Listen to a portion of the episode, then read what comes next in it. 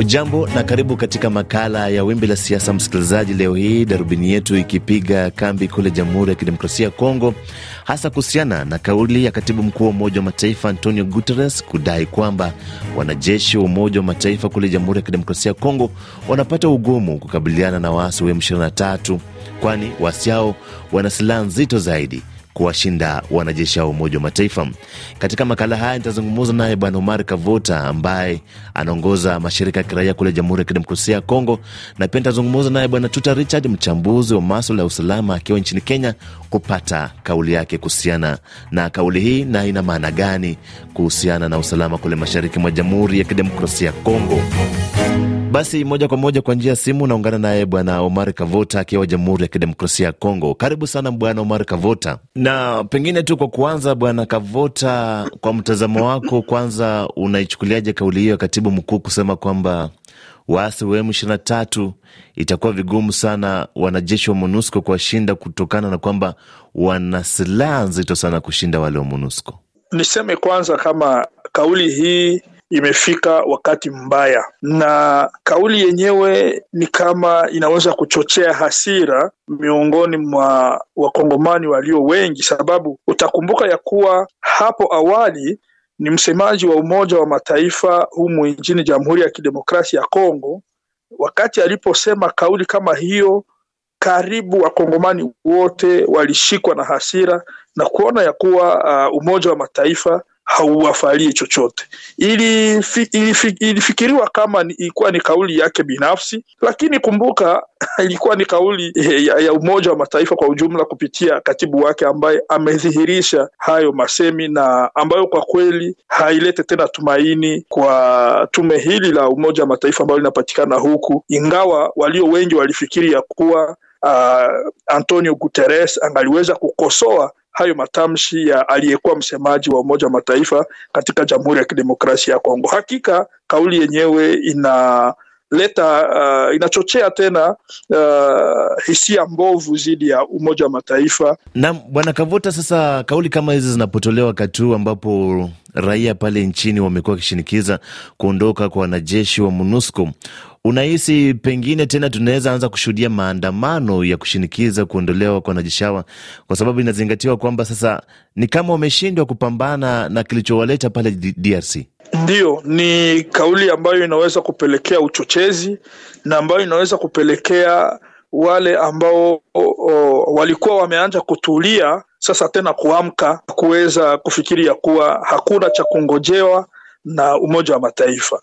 Na mimi sijui nini Antonio Guterres amevizia kwa kuleta kauli kama hii na wakati kama huu, sababu yeye mwenyewe ingawa anasema anaamini ya kuwa uh, M23 ina silaha nzito zinazozidi za Umoja wa Mataifa, hawezi kusema wazi bayana wapi M23 imetoa hizo silaha, na hiyo inaacha watu wafikiria kuwa uh, Umoja wa Mataifa ambao anasimamia kama katibu mkuu una upande na Kavota. Uhalisia wa mambo ni upi hapo DRC?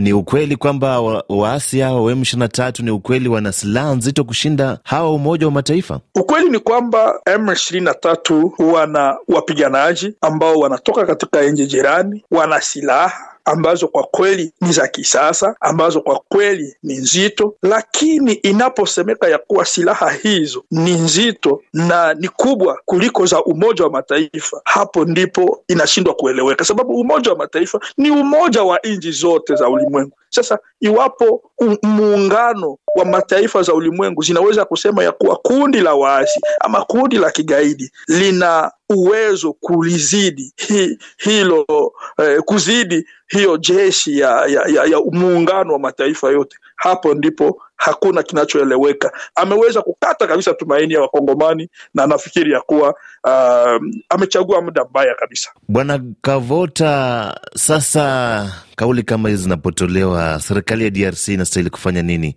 ikizingatiwa kwamba bado watu wanauawa kule mashariki mwa DRC? Serikali ya DRC sharti ijipange sawasawa, ifahamu ya kuwa ina vita ambavyo si vyepesi, ina vita ambavyo inapaswa kushinda iwapo itakuwa pamoja na jeshi yake ambayo inapewa vifaa vinavyostahili, na wakati inakuwa na raia ambao wanaiunga mkono, sababu kutegemea uh, mataifa ya nje imeonyesha kuwa hakuna kitu cha kutumainika kikubwa, lakini hapa ni muda wa kuweza kujenga urafiki na mataifa ya kanda la kanda hili la Afrika Mashariki na ya Kati, SADC na pengine eh, muungano wa bara la Afrika, sababu Umoja wa Mataifa imeonekana tena sio tu muungano wa nchi za dunia, imekuwa tu kama hayo madola uh, makuu ambayo ni ya ni ya mashariki na magharibi. Hapo iwapo viongozi wa Kongo watafahamu hili kwa haraka na kuweza kuomba uh, wananchi wote wasimame kidete ili kukomboa taifa yao ambayo iko katika hatari, inaweza kupelekea uh, kujenga taifa ambayo inasimama na ambayo itasimama mbele ya uasi wowote, hata ikiwa unasaidiwa na mataifa jirani fulani fulani, hata ikiwa unasaidiwa na jumuiya ya kimataifa kupitia Umoja wa Mataifa. Bwana Omar Kavota, ni kushukuru sana kwa kushiriki makala haya ya Wimbi la Siasa. Asante sana na kila la heri huko RFI Swahili. Baada ya kusikia kutoka kwa Omar Kavota, msikilizaji, tupate kauli ya wachambuzi wa masuala ya usalama, na sasa naungana naye Bwana Richard Tuta kupitia kwa njia ya simu. Nam Bwana Tuta, hapo unanipata vizuri? Nakupata vizuri. Katibu mkuu wa Umoja wa Mataifa katika mahojiano yake na runinga ya France 24 amekiri kwamba ni itakuwa vigumu sana kuwashinda waasi wa M23 kutokana na kwamba wana silaha nzito kushinda hata wanajeshi wa MONUSCO kule nchini Jamhuri ya Kidemokrasia ya Kongo. Sijui kauli hii kwako wewe kama mchambuzi wa masuala ya usalama ina maana gani? Kwamba kwa sababu yake kusema kwamba wana silaha Uh, kushinda wanajeshi kule itakuwa kwamba wata, wataibuka kuwa washindi. Hiyo inaashiria kwamba sasa inahita, kinachohitajika kwa hivi sasa ni kwamba kikosi cha Umoja wa, wa, wa Mataifa kilicho kule kwamba kikaimarishwa zaidi. Sidhanii kwamba kama uh, M23 kwamba iko na iko na nguvu ya kuweza kushi, kushinda makali ya wanajeshi waliopo kwa hivi sasa katika nchi ya DRC. Sidhanii. Na Bwana Tuta, kundi hili la M23 limeonekana kuwa na nguvu sana. Sahel linadhibiti muji wa Bunagana pale DRC.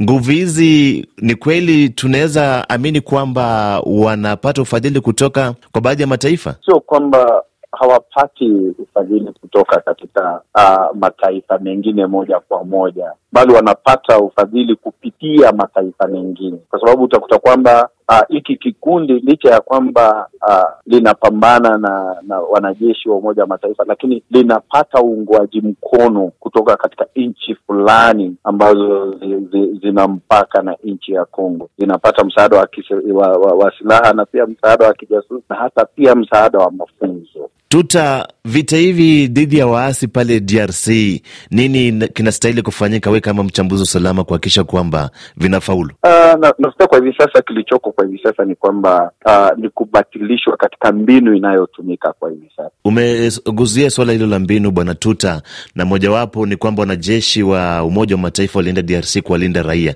Pengine unahisi muda umefika, yes, wanajeshi hawa sasa waanze kupokonya Uh, silaha raia. Sasa una, sasa hapo ndio tatizo lililopo hivi sasa, kwa sababu sasa wanajeshi wa Umoja wa Mataifa walioko kule Kongo kwa hivi sasa eh, ni kama Goliath ambaye amefungwa na minyororo.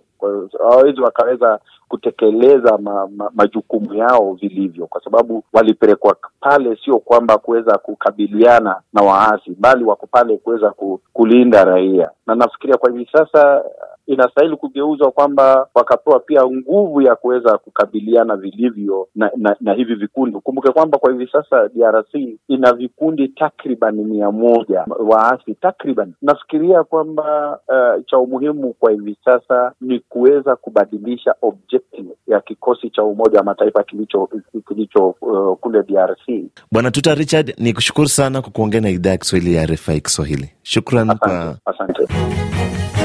Nam msikilizaji, kufikia hapo makala haya ya Wimbi la Siasa yanafika kikomo. Jina langu ni Benson Wakoli. Kwa heri.